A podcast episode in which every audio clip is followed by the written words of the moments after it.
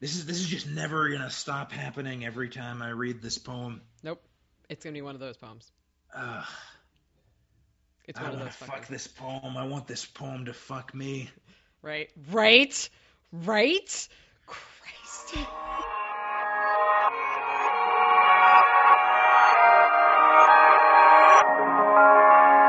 Hello and welcome to Black Box Poetry. We are very excited to be back at this again tonight because we have something extra special. This is our first long poem episode. But before we get started, uh, hey comrades, how are you doing tonight? Uh, my name is Sean. I study Victorian literature, and I live in America's greatest city, Philadelphia. I'm ready to read a sexy-ass poem. I'm Isaac Wheeler. I'm a poet and translator of Russian and Ukrainian. And I'm Anastasia. I live in Rochester, New York. I study late twentieth century American poetry. Yeah, guys. Well, tonight we have something extra special for you because we are reading, as Isaac said, a sexy poem. Uh, we are reading a long, sexy poem. So whereas in our previous episodes, we read three at a time, tonight we are going to split one long poem into three sections over an hour. And we are really pumped to read this poem with you guys tonight. What are we reading, guys? It's called The Undressing by Li-Young Lee. Who's a contemporary poet, still alive and kicking. He has a book coming out in twenty eighteen. Y'all should buy it, because if this is N D education, holy crap, is this going to be an amazing book. Do you want to just jump in? Yeah, let's just hit it. All right, cool. So I'm going to do the first like third or so of the poem, and then uh, we're going to take a break and talk about it, and then go on from there. All right. The Undressing. Listen, she says. I'm listening, I answer, and kiss her chin. Obviously you're not, she says. I kiss her nose and both of her eyes. I can do more than one thing at a time, I tell her. Trust me. I kiss her cheeks. You've heard of planting lotuses in a fire, she says. You've heard of sifting gold from sand. You know perfumed flesh in anklets and spirit unadorned take turns at lead and follow, one in action and repose. I kiss her neck and behind her ear, but there are things you need reminded of, she says. So remind me, love, I say. There are stories we tell ourselves, she says. There are stories we tell others. Then there's the sum of our hours death will render legible. I unfasten the top button of her blouse and nibble her throat with more kisses. Go on, I say. I'm listening. You better be, she says. You'll be tested. I undo her second, her third, fourth, and last buttons quickly, and then lean in to kiss her collarbone. She says, the world is a story that keeps beginning. In it, you have lived severally disguised. Bright ash, dark ash, mirror, moon.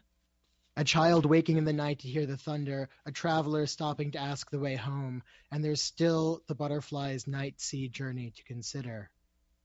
She says, there are dreams we dream alone. There are dreams we dream with others. Then there's the lilac secret, life of fire, of God accomplished in the realm of change and desire. Pushing my hand away from her breast, she keeps talking. Alone, you dream in several colors, blue, wishing and following the river. In company, you dream in several others, the time you don't have, the time left over, and the time it takes. Your lamp has a triple wick, remembering, questioning, and sheltering, made of your heart's and mind's agreement. With it, you navigate the two seas, day, with everything inside it, night, and all that's missing. Meanwhile, I encounter difficulty with her skirt knot, her fingers confounding my progress as she goes on reviewing the doubtful points. There are words we say in the dark. There are words we speak in the light. And sometimes they're the same words. From where I've been sitting beside her, I drop to one knee before her. There's the word we give to another. There's the word we keep with ourselves. And sometimes they're the same word. I slip one hand inside her blouse and find her naked waist. My other hand cradles her bare foot, from which her sandal has fallen. A word has many lives. Quarry, the word is game, unpronounceable. Pursuant, the word is judge, pronouncing sentence. Affliction, The word is a thorn, ch- chastising. I nudge her blouse open with my nose and kiss her breastbone. The initiating word embarks, fixed between sighted wings, and said, says, saying, none are the bird, each just moments of the flying. I've read this poem how many times now, and listening to you read it, Sean, got that special poetry chill feeling. Oh my God, it's so good. This one really does seem to just go bang every time. I, I can't stop reading it. Ever since you showed it to us, I've been reading it over and over again, and it's it's just not it's not wearing off. It's a really amazing example of like a good piece of table setting in a poem. Like the first, let, let's say like page worth of text doesn't in itself seem especially remarkable, but it's going down really smoothly. And then at a certain point, you start to have certain phrases and words recurring enough that you begin to have a sense of a kind of world of imagery and metaphor, the fire, the birds, the difference between birds and flying, the flowers. And it's really weird to pause at this point in the poem because simultaneously it feels like we have too much on the table and not enough. Like I want to keep going and reading the rest of the poem, but at the same time, I feel like there's already so, so much to sort of work through with what's already been laid out for us, even though that makes it harder to, to pin down what we want to say about it. The idea of table setting is critical here. The amount of momentum that this poem has makes it easy to not notice all of the things we're being taught about how to read it as we read these opening stanzas. And the stanzas themselves are the most basic yet most essential of those elements, I think. It's a very strong opening gambit to have a one-line stanza and a three-word stanza, for that matter, right at the beginning of this poem. Listen, she says, line break and stanza break. It's uh, just throwing the cards down on the table for how freely he intends to use his stanza breaks, how willing he is to have uneven numbers of lines per stanza, how willing he is to not give it that sense of balance and order and Uh, formal virtuosity, the kind of effects we were talking about with the sonas in the pre, the sonnets in the previous episode. Yeah, I love what um, I love what both of you are saying, because I think part of what this poem uh, does for me is I, I have a really hard time stopping myself. I just want to keep going. Um, it does go down really smooth, especially the opening and the tension points, the way that it um, asks you to keep reading it. Um, that momentum does pick up as you read.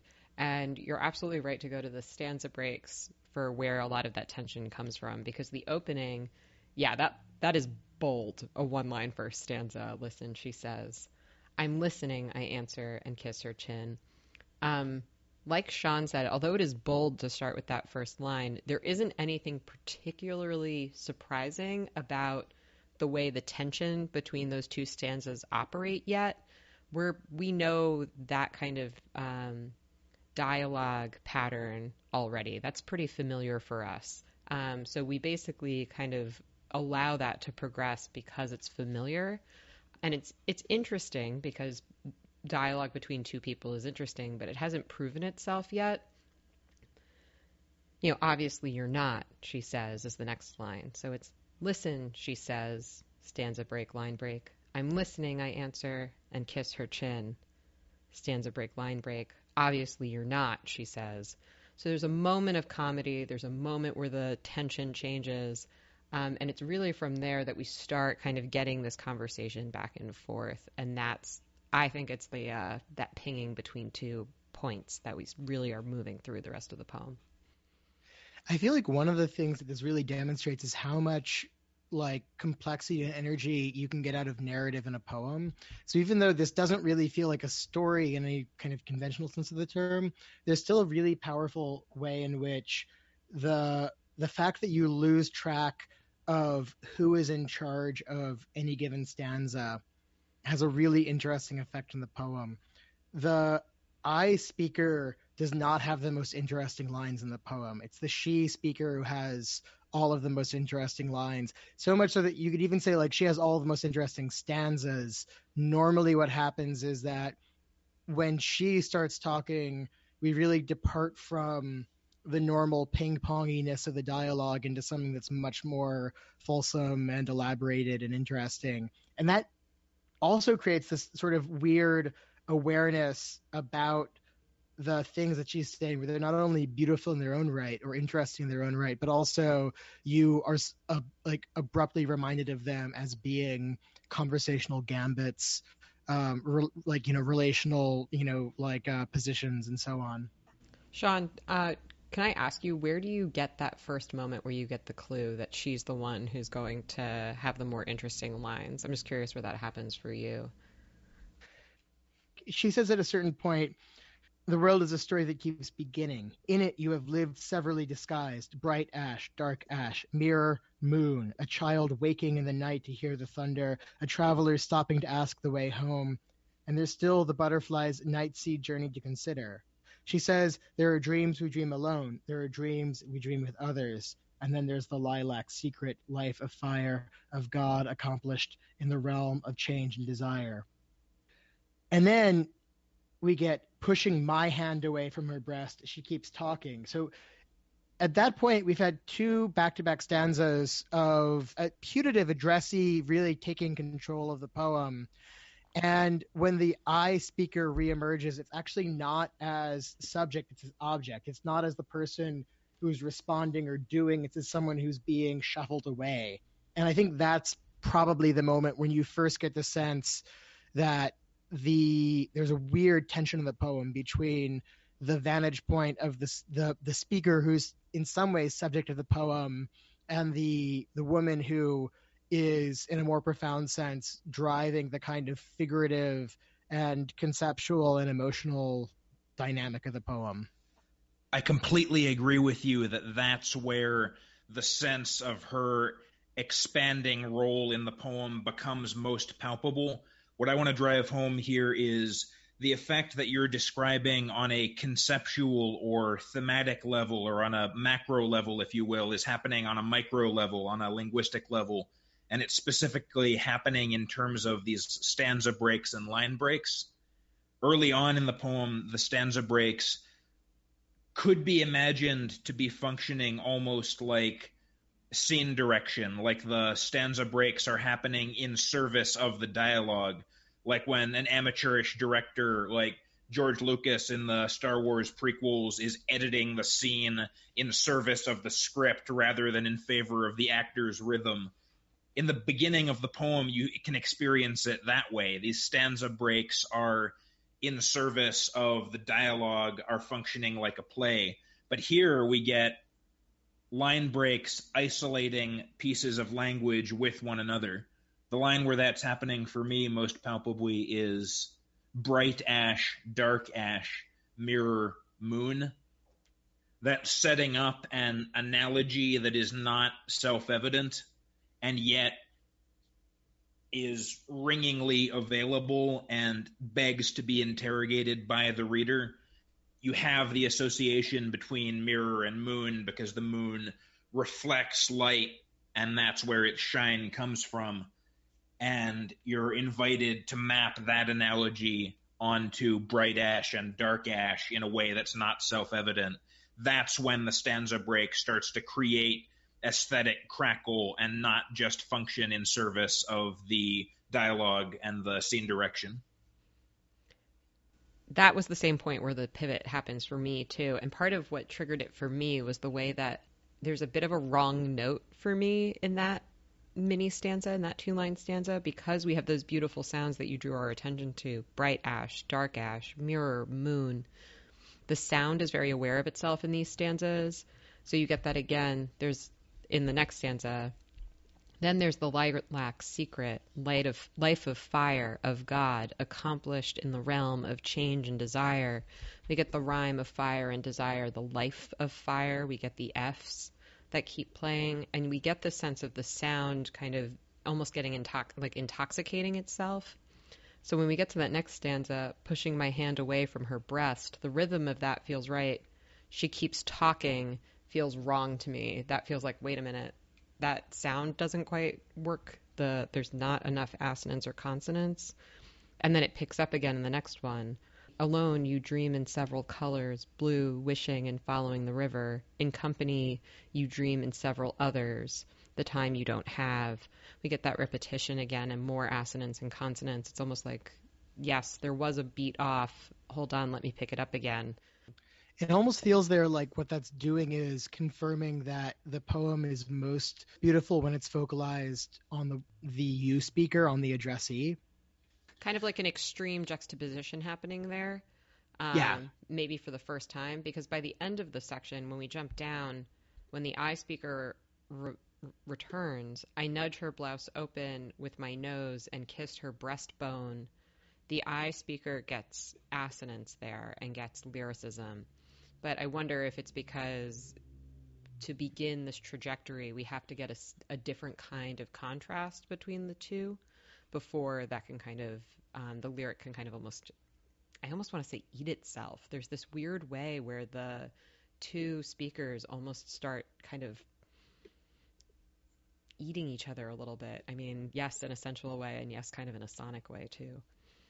I think the key element of the relationship between these two characters that makes that effect work in this first section is how the Uh, interruption of the male character's desire is running in parallel with an interruption of the lyricism. This isn't to disagree with your argument, Sean. I think it actually pushes in the same direction. But when we have the female speaker pushing my hand away from her breast, she keeps talking. I agree with you, Anastasia. That is a bit of a sour note. We're losing the groove we've been building where the sonic quality is starting to emerge. And that interruption in our aesthetic experience of the poem is paired with the interruption of the undressing, with the interruption of the male character's libidinal interaction with the female character. So the male character, yes, is interrupting the development of the most interesting part of the poem, which is the female character's voice, but his libidinal energy is simultaneously providing the momentum of the poem. And, and the key argument there, I think, is the reason the beginning of the poem it goes down so well is because the eroticism is providing momentum on the cheap. The example you could almost use is a uh, Uh, historians of technology claim that any particular carrier of, of information goes through a porn phase. You can go back to I Modi, an early book that had pornographic images in it, or V H S tapes being used for scandalous purposes earlier in their history. The technology of this poem is sort of going through a porn phase before it's put to highbrow use.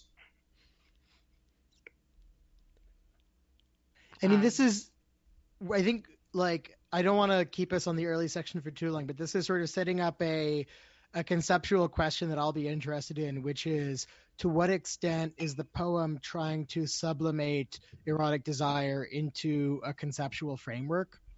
So, you know, if we think about a lot of the best books about love have this really weird quality that they're generically peculiar and perverse. So I'm thinking about Plato's Symposium, Stendhal's On Love, uh, Barth's Lover's Discourse, and Carson's um, Eros the Bittersweet. All of them propose very sort of schematic ways of thinking about love and yet become very kind of polymorphous and strange and weird.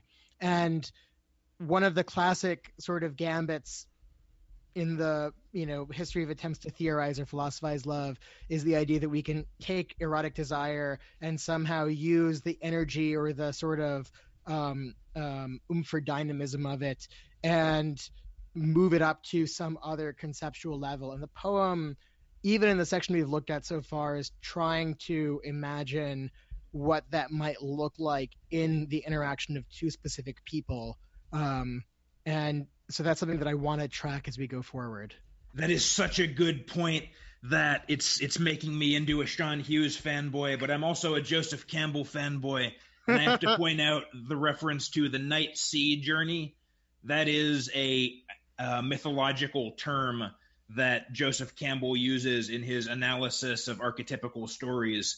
The female character is actively using recognizable references to a theoretical framework one can apply to mythology. So she is sort of already raising this question and is perhaps more aware of the thesis the poem is debating than the male character is, like a like a Richard the Third who knows that he's in a play. She sort of knows that she's in a poem that's preoccupied with the theoretical question.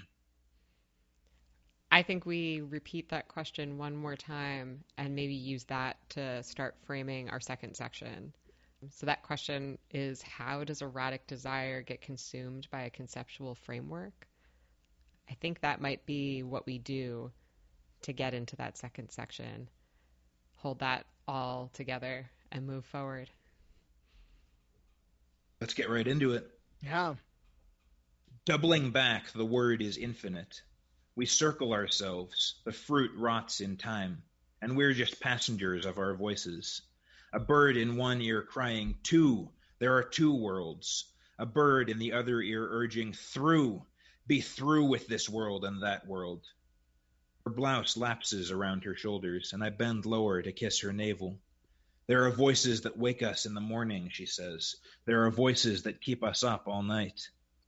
I lift my face and look into her eyes. I tell her, the voices I follow to my heart's shut house say, a member of the late and wounded light and joined to praise, each attends a song that keeps leaving.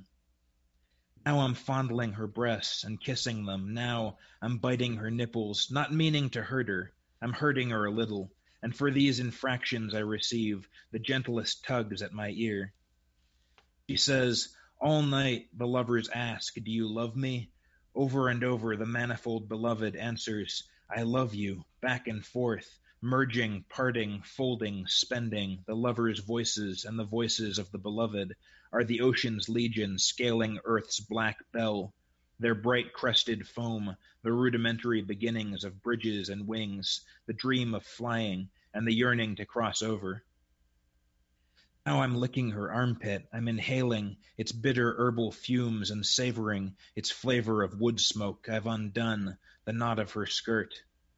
Bodies have circled bodies from the beginning, she says, but the voices of lovers are creation's most recent flowers, mere buds of fire nodding on their stalks.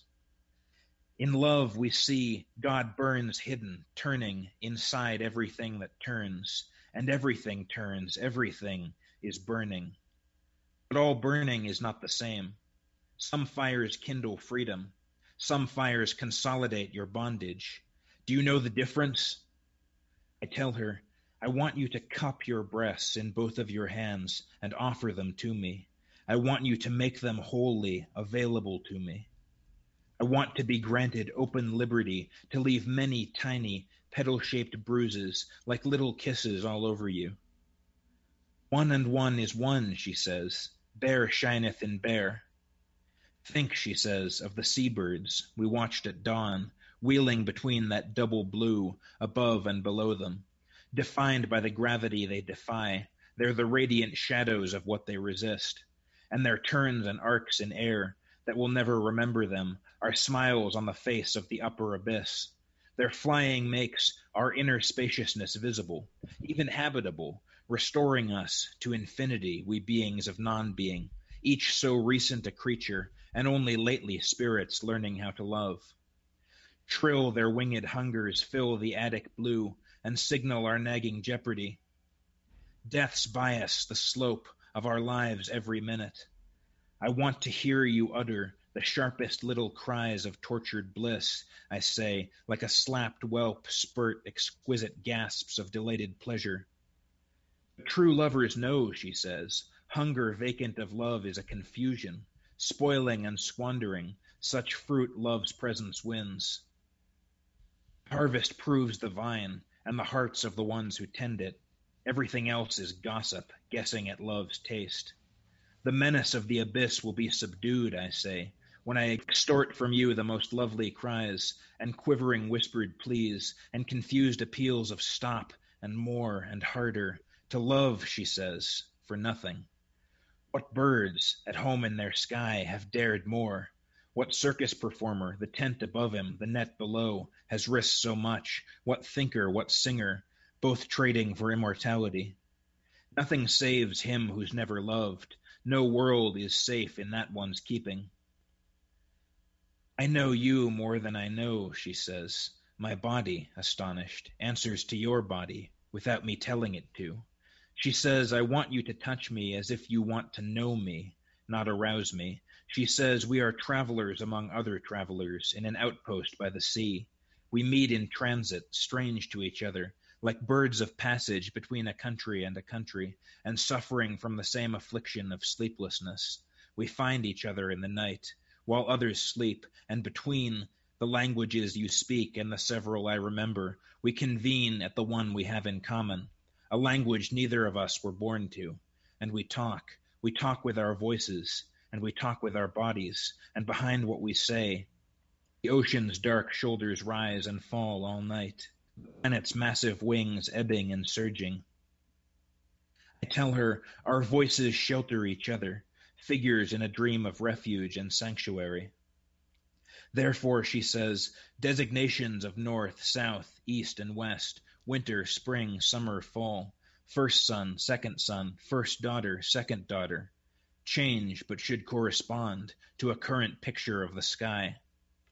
Each of our days fulfills the measures of the sanctum, and its great tables rounds. The tables are not round. Or not only round, at every corner, opposites emerge, and you meet yourself. I bow my head and raise her foot to my mouth.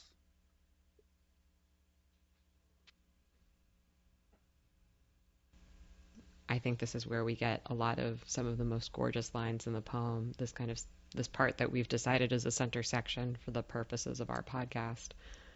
But one of the most gorgeous things about it is that the distance between the two speakers really fluctuates, really moves very, very close and moves very far apart. And that tension between the two stan- between the alternating stanzas between them, and they're not always alternating, um,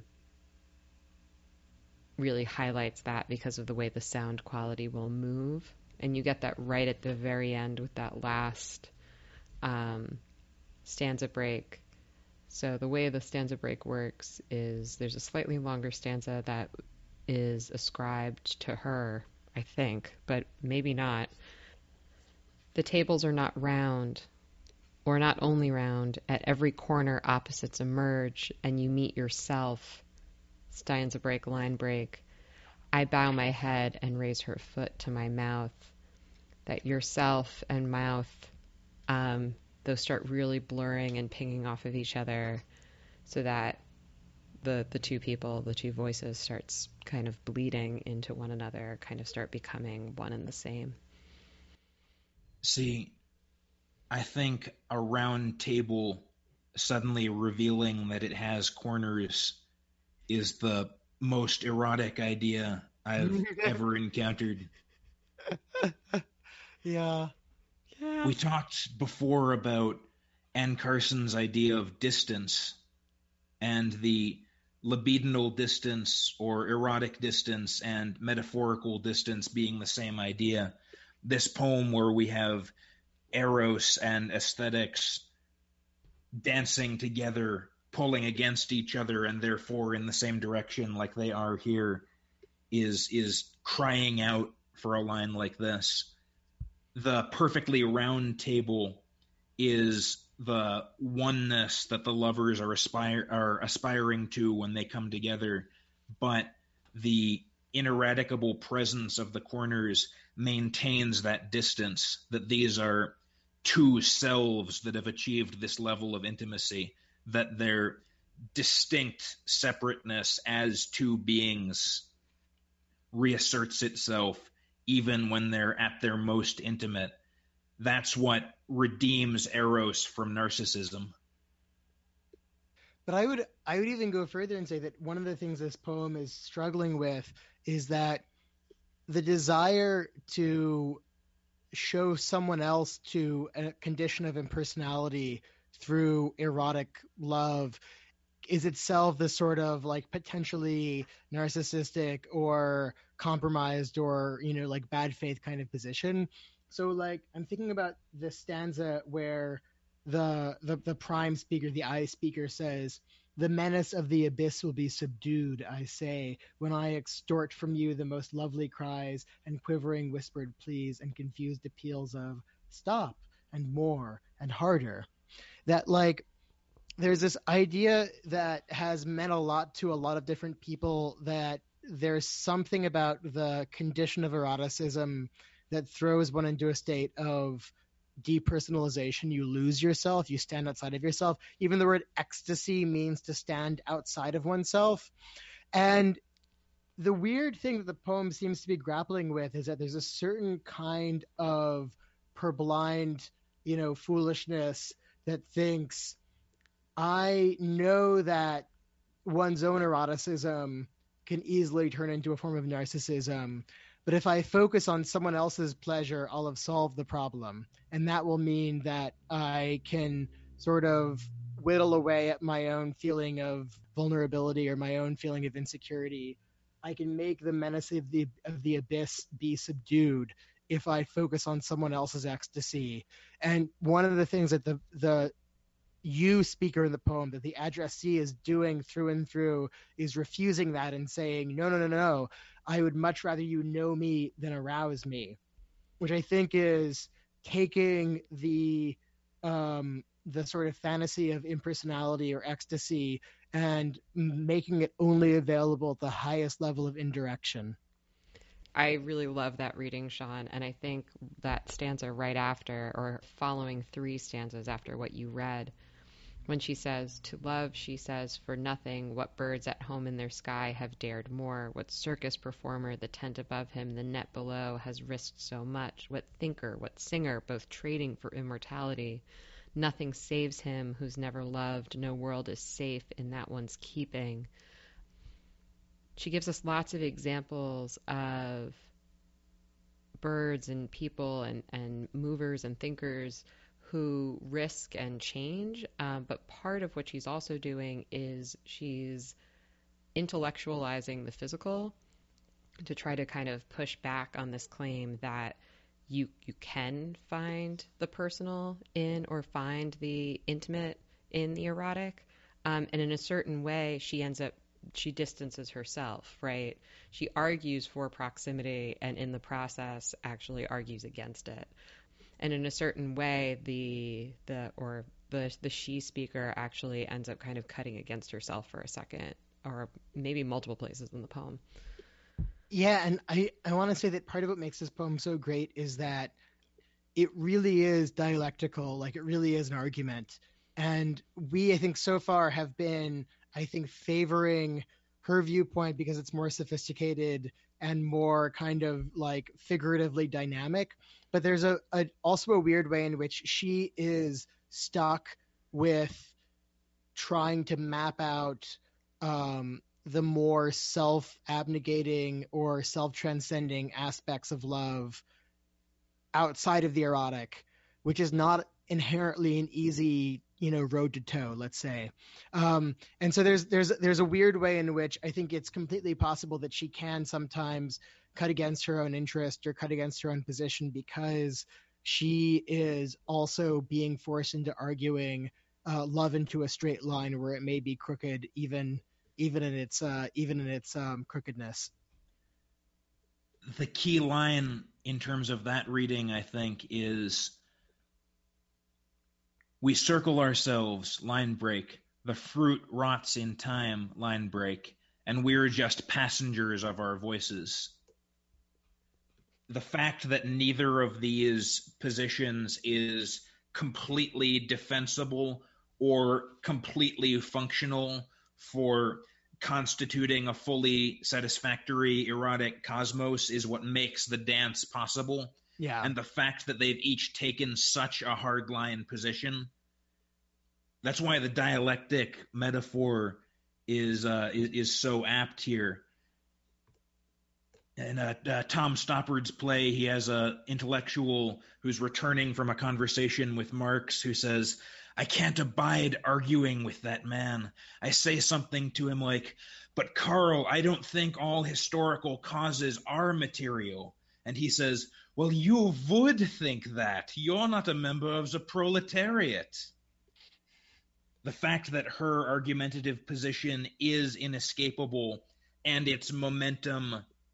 Momentum is the wrong word, and its structure uh, confines her to a particular discourse, and the fact that his momentum-driven driven, libidinal energy confines him to a discourse is what makes the dialectic equation work, and what makes that wonderful tension we have in the round table suddenly having corners available. Well, I don't know that it's so confining, though. I actually think that the moment that Sean kind of gave us makes it a little bit less confining, that it's not so simple as um, now I'm licking her armpit, I'm inhaling its bitter herbal fumes and savoring the, its flavor of wood smoke, I've undone the knot to her skirt. The kind of eroticism and focus and the um, kind of traditional narrative that we would be given, that I'm just absorbed in, in the body, I'm absorbed in the erotic and in the physical, isn't isn't so simple anymore. At that part where that Sean read earlier so beautifully, the menace of the abyss will be subdued, I say, when they extort from you the most lovely cries. It's that, that menace of the abyss of of the bodily that isn't, it's not the bodily in the way that we are kind of tricked into thinking earlier. Um, I don't know. It really changes that narrative and, and her narrative of kind of trying to elevate the erotic or elevate around the erotic to find this kind of larger love gets much more dim in a way. She doesn't seem as enlightened here.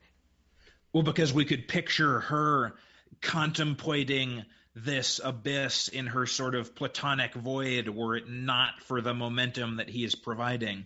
That's what I'm trying to get at here, is that he requires her to complicate him and she requires him to complicate her. Absolutely. Yeah. Yeah. Yeah. Yeah.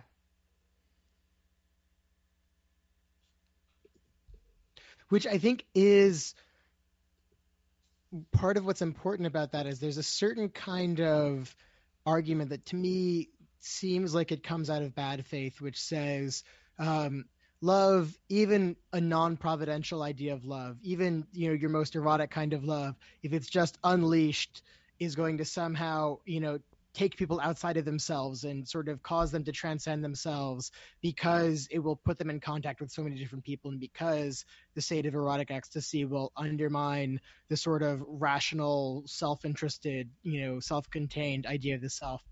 And it feels like part of what tends to sort of be problematic about that viewpoint is that it's uh, sort of in, when described in theory, it can take on a lot of the features of a sort of much more um, idealized, self-abnegating form of love.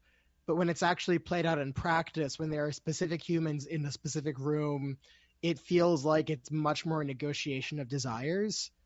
And one of the things this poem seems to be doing is playing with the, the way in which women are simultaneously forced in the position of abstracting their desire and also being less uh, sort of intellectual, and men are put in the position of, of sort of, you know, um, uh, physicalizing their desire, but somehow being more intellectual, and it's banging those against each other. So the woman is, is far more intellectual than the man here, more conceptual, more interesting, more engaging, more dynamic.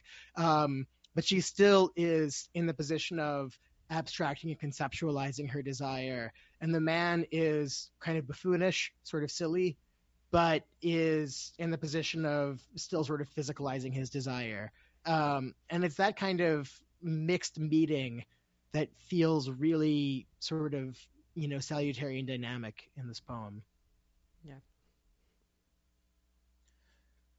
We're going to have to talk about entropy, because that's what's making these selves so impermanent and making them these travelers encountering each other, because we have F's bias, the slope of our lives every minute. That is a heartbreakingly beautiful way of describing that. Death's bias and the slope. I think of the slope as the the bias of the terrain against one of two contending armies, or the law of nature that causes a boulder to roll down a hill. Sun Tzu actually compared those because the analogy is so natural that your army should attack like a boulder rolling down a hill, not a boulder being rolled up a hill. Mm-hmm. We even talk about like uh, a view being slanted. Exactly. That, that that metaphorical nexus is so strong. It casts such a long shadow. Mm-hmm. This entire stanza, shrill their winged hungers, fill the attic blue, and signal our nagging jeopardy. Death's bias, the slope of our lives every minute. The nagging jeopardy, the irresolvable quality of this situation, is central to the dynamic we've been talking about, where it's not a matter of unleashing one kind of Eros or another, but about Eros straining at a leash. This fucking poem. This fucking poem. Oh my God. Are we ready for the, the grand finale? Yeah. All right, here we go. The pillared tables make a tower and a ladder. They constitute the throne and the crown. The crown is not for your head. The throne is not your seat. The days on which the tables stand will be weighed and named. And the days are not days, not the way you might understand days. The tables summon the feast and are an aspect of the host. The smell of her foot makes me think of saddles. I lick her instep. I kiss her toes. I kiss her ankle. Don't you kiss my lips with that mouth, she says. Gold bit, I think. Tender spur, I think. I kiss her calves. I kiss her knees. I kiss the insides of her thighs. I'm thinking about her hip bones. I'm tonguing the crease where her thigh and her belly meet. The rounds enclose the dance, she says. The round and the square together determine the dimensions of the arc, she says. The water is rising as we speak. Call everyone to the feast. The smell of her body mixes with her perfume and makes me woozy. All being tends toward fire, I say. All being tends toward fire, saith the fire. She says, correcting me. All being tends toward water, saith the water. Light, saith the light. Wings, saith the birds. Voice, saith the voiceless. I tell myself, give up guessing, give up these frightened gestures of a stooped heart. I think inside her is the safest place to be. Inside her with all those other mysteries, those looming immensities, God, time, death, childhood. Are you paying attention? She says, this is important. One and one is two, you and me are three, a long arithmetic. No temporal hand reckons, rules galaxies and ants, exact and exacting. Lovers obey, sometimes contradicting human account. I'm drooling along her ribs. I'm smacking my lips and tongue to better taste her mossy, nutty, buttery, acrid sweat. Listen, she says, there's one more thing. Regarding the fires, there are two. But I'm thinking, my hands know things my eyes can't see. My eyes see things my hands can't hold. I'm telling myself, left and right grow wiser in the same house. Listen, she says. Never let the fires go out. The paler, the hotter. But I'm thinking, pale alcove. I'm thinking, my heart ripens with news, the rest of me waits to hear. Are you listening? But I'm not listening, I'm thinking. A nest of eggs for my crown, please, and for my cushion my weight in grapes. I'm thinking, in one light, love might look like siege, in another light, rescue might look like danger. She says, the seeds of fire are ours to mother.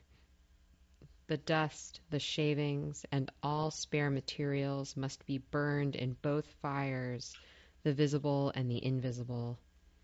Even the nails burned in them, even the tools burned, and then the oven dismantled and burned. Have you been hearing me? It's too late for presidents. It's too late for flags. It's too late for movie stars and the profit economy. The war is on. If love doesn't prevail, who wants to live in this world? Are you listening? You thought my body was a tree in which lived a bird, but now can you see? Flocks alive in this blazing foliage. Blue throngs, green multitudes, and pale congregations, and each member flits from branch to living branch. Each is singing at different amplitudes and frequencies. Each is speaking secrets that will ripen into sentence. And their voices fan my fragrant smoldering, disclosing the indestructible body of law, ratifying ancient covenants, establishing new cities, and their notes time the budding of your own flowering. Die now and climb up into this burning. It seems self-evident that the way you resolve this irresolvable tension is a climax, is an orgasm. What's not self-evident is that that climax is an embrace of entropy. We have the reference to the burning at the very end. Die now and climb up into this burning.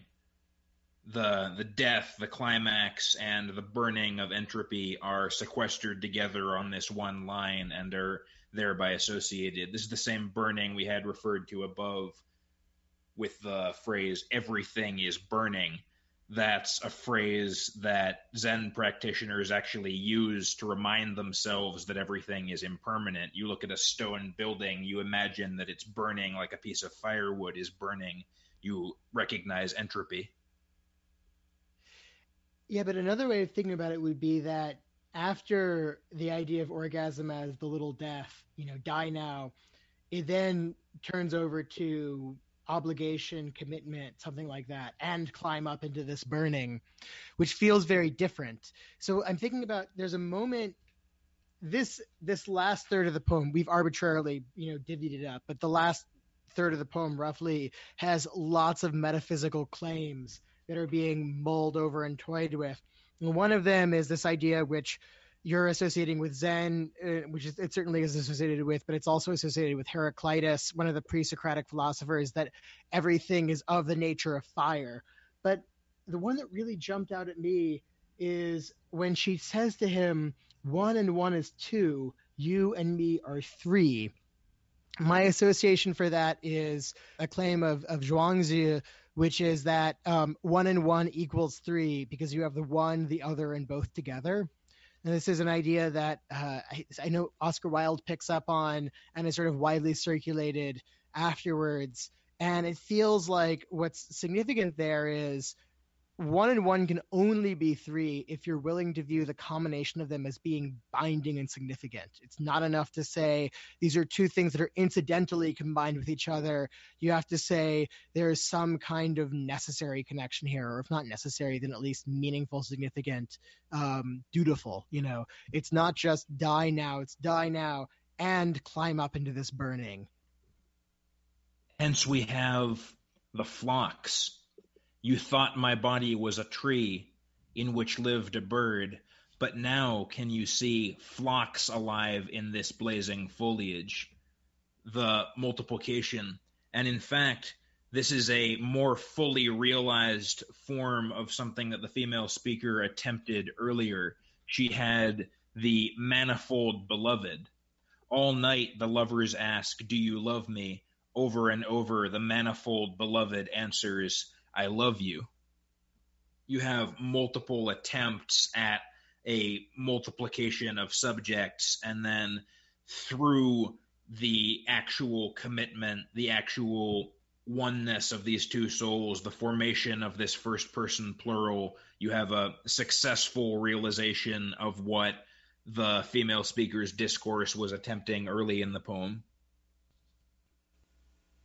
The energy in this part of the poem, um, it has this metaphysical quality to it. It. You can tell that there's a lot that's being churned through, and the simplicity of just these two voices, these two bodies moving against each other, gets very overcomplicated and overwrought. The simple mechanism that moves the poem forward, are you listening? But I'm not listening, I'm thinking, right? That she says, he says, are you listening? I'm not listening. That's kind of the the motor that moves through these ideas, that allows us to get through all of these ideas. And that motor stops a bit here, kind of trips itself a little bit because of that line, because of that stanza, are you listening? But I'm not listening, period. I'm thinking, comma, open stanza, line break, uh, new stanza, a nest of eggs for my crown, please, and for my cushion, my weight in grapes. So we get a new stanza, and the speaker who used to give us the physicality has given up that physicality. We now are part of that kind of metaphysical discourse. It's fascinating that you bring us to the question of whether or not he's listening, because the poem is making that question a very difficult one by having him use her language. Mm-hmm. Listen, she says, never let the fires go out. The paler, the hotter. Stanza break, but I'm thinking pale alcove. So he is claiming not to listen in the next stanza, yet we see him adopting a piece of language that she is bringing to the table, and arguably even going into the abstract realm with her by adopting her language. You've got the pale alcove, you've got the Ionic image, and then elsewhere in the poem you have the abstractions being located inside her. The abstractions are positioned there. So perhaps this is a victory for her that he's using her language.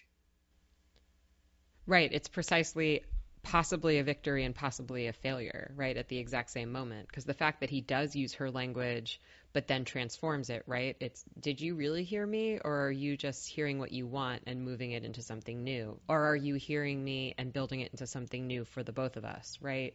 The poem does such a good job right in that moment of maybe, maybe it is, and maybe it's not. Maybe this is just hearing what I want to hear and continuing forward in this this separate entity. And I just, it's unbelievable. It's breathtaking how it does that, how it really gives both of those possibilities. There is this very funny way, right, where the poem does, there's a little bit of consuming itself. The language consumes itself and digests itself. We lose track of the erotic desire, and we lose the possibility of kind of positive union in its very kind of digestion, but that same kind of consumption might also create the erotic, des- perpetuate the erotic desire. I, I don't know. I don't know what the poem actually gives me. It just gives me the possibility of both, frankly, and kind of the, the possibility that, that those are, those two tension points are always at odds.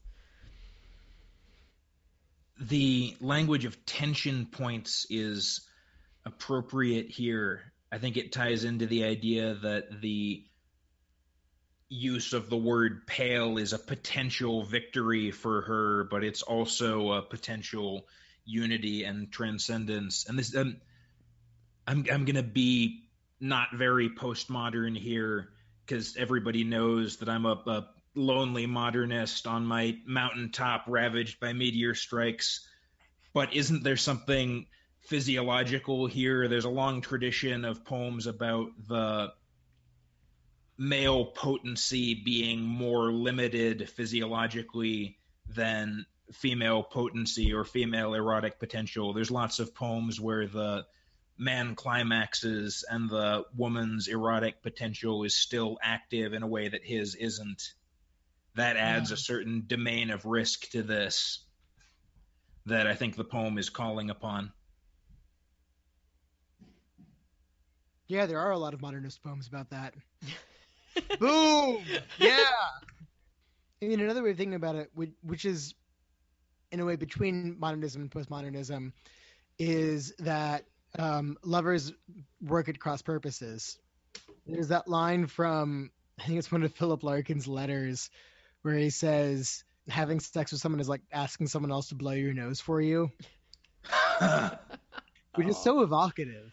Oh, it's, you know, like, it's, it's like the, the most grotesque way that a man could describe his sexual desires, um, and still have them be completely self-defeating and pointless. But I'm also thinking about that image in one of Larkin's poems of uh, two people lying next to each other, and there's the pun on lying in bed, that there's always that possibility that if you have two people talking at each other, even if one could repeat back what the other one just said, that they're not actually listening to each other, which I think this poem is really fascinated by. Um, the fact that he can repeat back her language doesn't mean that he's really listening, but it also means that the fact that he's not listening is not uh, does not preclude her from uh, winning him over in the long run, even though that isn't necessarily the erotically satisfying or even emotionally satisfying outcome for this situation.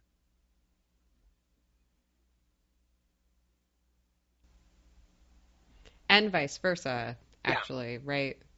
That it doesn't, just because he's not listening doesn't preclude that she's not going to keep asking him to listen. In a certain way, I almost wonder if that's more of the argument of the poem, right? That perpetuation, that like kind of constant motion, that like on a certain level, this poem could, we could do, this poem could go on two times, three times itself and continue this This, are you listening? I'm not sure if you're listening. And, and that kind of that's the endeavor to kind of c- keep working against each other's purposes, try to use each other's language, try to kind of like work past that divide. Um, I completely agree with you. I think that's the engine that drives the poetic argument. It is true that what she is saying when she constantly interrupts herself to ask him if he is listening is the most interesting part of the poem and is more interesting than his sort of corporeal eroticism. But the fact that she has to continue with her stops and starts and has to continue this aesthetic teasing process that the reader gets to enjoy throughout the poem is necessitated by the fact that it's not clear whether or not he's listening. If she didn't have to keep asking, we wouldn't have the poem we have. And if it was self-evident that he was listening, she wouldn't have to keep asking. And that is kind of the devotional quality of love, that there's an element of hearkening after someone, like you're waiting for an apocalypse that's never going to happen. It's a very dramatic way of putting it. But the point is, there's a sense of like of readiness that you you ideally want in someone else and want to provide for someone else, that you're you it's it's not just that you were listening, but that you're listening in a way that is going to somehow encompass everything that could possibly be said to you. It's interesting that this kind of came out of a moment of thinking about Philip Larkin, right? Because Philip Larkin is so famously outside of most romantic relationships, and his famous poem Reasons for Attendance is really about being on the outside looking in, um, and realizing that he's not capable of having that kind of ongoing conversation, that he can watch these bodies moving against each other and judge them harshly um, for that movement and for participating with one another, um, and ultimately his way out of out of that, out of recognizing his own failure to c- perpetuate a conversation is by is by saying, well, they're probably lying to one another, not realizing yeah. that the process of that lying, because he's on the outside of it, because he's not part of it, he can't see that the process of that lying, the process of saying, are you listening? No, I'm mm. thinking, is actually the very process that allows it to perpetuate and to continue.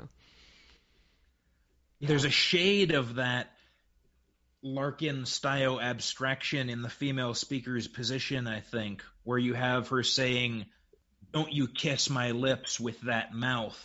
There's a certain degree of uh, abstraction and revulsion or withdrawal from the bodily element of this that's a similar distancing effect to what you're describing with Larkin, but it's actually contributing to the devotional element of the poem. That's why it's happening so close to the description of him kissing her feet.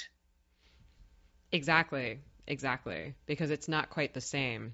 It's revulsion as an invitation rather than revulsion as uh, rejection. Yeah. But the only way it becomes revulsion as an invitation is because the other speaker, who we've generally been thinking about in terms of not being as enlightened or not having as much to say, that other speaker is the more enlightened one in that response, because the speaker can read that possibility of revulsion actually as an invitation. Yeah. It's not like a table clearing revulsion. It's not a get the fuck out of here. It's a try again. Right. Hit reset. Start over. Right, exactly. And he does, right? He's like, okay, I won't kiss your mouth. I'll kiss your calves. I'll kiss your knees. I'll kiss the insides of your thighs. Right? That's the invitation. Okay, I won't kiss he's, your mouth. I'm listening to you.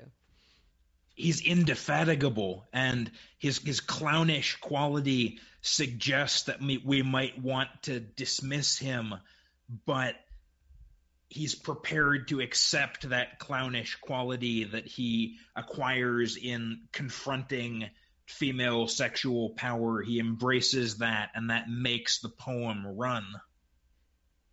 Well, and the wisdom of it, right? The certain wisdom in, okay, if not that, then this. You mean in the sense that he's not taking it overly personally?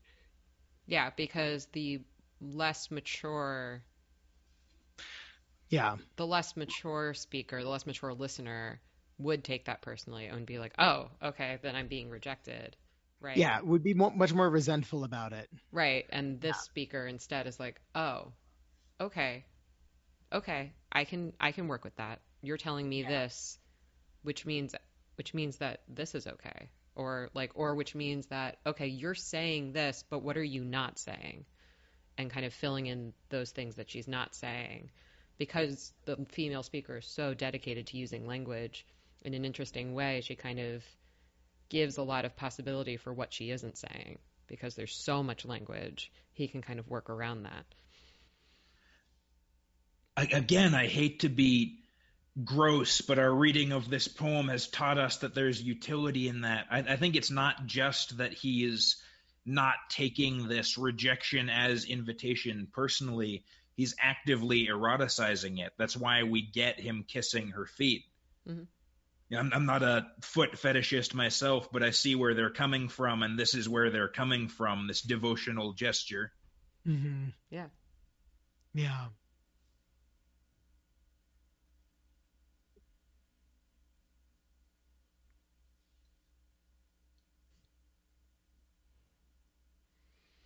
There's a, a very... beautiful poem by a friend of mine named Kashif, where he describes a woman dangling her feet out of the window of her project apartment and describes the blisters on her feet from the shoes she wears as being like the wounds on her psyche inflicted by having to live in the society she lives in. The, the feet are an access point for an entire cosmos of eroticism if you conceptualize them in this particular way. There's very powerful associations being activated here. Yeah, there's like that, that line from uh, Wittgenstein that the best image of the human soul is the human body.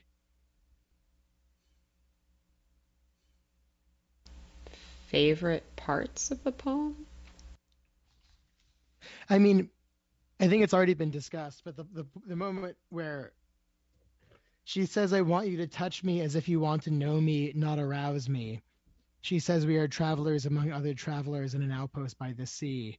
We meet in transit, strange to each other, like birds of passage between a country and a country, and suffering from the same affliction of sleeplessness.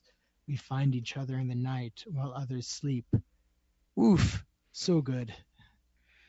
So good. I was going to point to the same one because that yeah. stanza break between uh, I want you to touch me as if you want to know me, not arouse me, stanza break. She says, "We are travelers among other travelers in an outpost by the sea." The register change there is just wild and yeah. stunning. Ugh.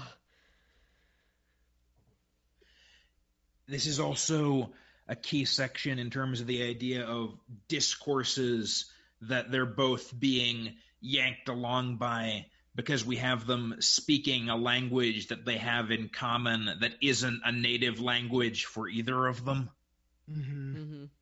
If there's a potential for oneness or commitment or whatever the resolution beyond the mere climax that this poem offers is, that's where it lies, both of them learning to speak this language that isn't a native language for either of them.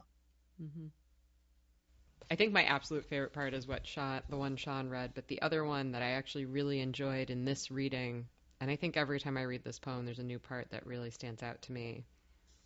But the part that really stood out to me this time was right after the part Isaac brought us to about death's bias, the slope of our lives every minute. And again, it's another moment of register change. "I want to hear you utter the sharpest little cries of tortured bliss, I say, like a slapped whelp spurt exquisite gasps of delighted pleasure. But true lovers know," she says, "hunger vacant of love is a confusion, spoiling and squandering such fruit love's presence wins. The harvest proves the vine and the hearts of the ones who tend it." That moment of register change across those three stanzas, um, mm, just gorgeous. I think that section also invokes the possibility of the female speaker's conquest of the male speaker idiomatically, because we have the line, "I say like a slope, I say like a slapped whelp spurt." That simile could be read onto the "I say" or onto the effect the male speaker is trying to produce.